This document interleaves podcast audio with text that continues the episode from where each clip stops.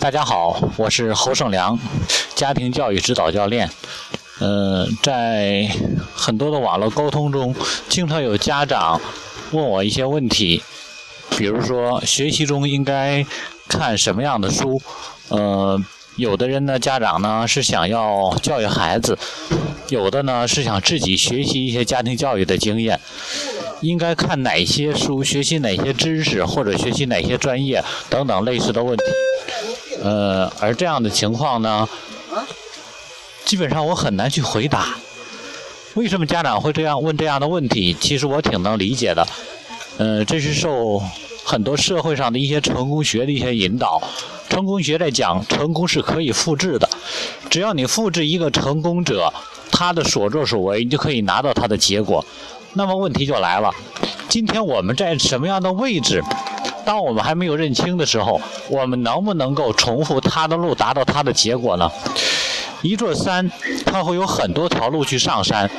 当我们定的目标是上这个高山的时候，如果我们在旁边一个矮山上，那么前一个成功者他爬到山顶，是因为他直接在山底下，于是他往上爬，直接爬到了山顶。而我们今天在另外旁边一个小山的半山腰，我们要接着往上爬的话，只能爬到小山的山顶。两山之隔，永远不可能达到同样的高度。所以说，当我们认清自己之后，就要先下山，之后再找到上山的路去上山。如果我们在山东，大山之东，我们想要上山，我们需要什么？往西。从从东边这个山找到路，向西的方向上山走。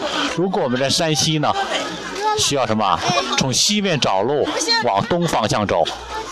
哦，所以说方向不同，起点不同，决定的路一定是不同的。这就像我们常在讲，同样一块金属，这块金属呢可以做成铁锤。经过精加工之后，可以做成钢刀；再精加工之后呢，可以做成钢针；再精加工之后，可以做成游丝。所以说，这就相当于什么？这块钢铁就相当于我们读的书一样。即使是我推荐给大家看了哪一本书，同样的一本书，因为之前阅读者的积累不同，他的思维系统不同，所以说加工的程度就会不一样。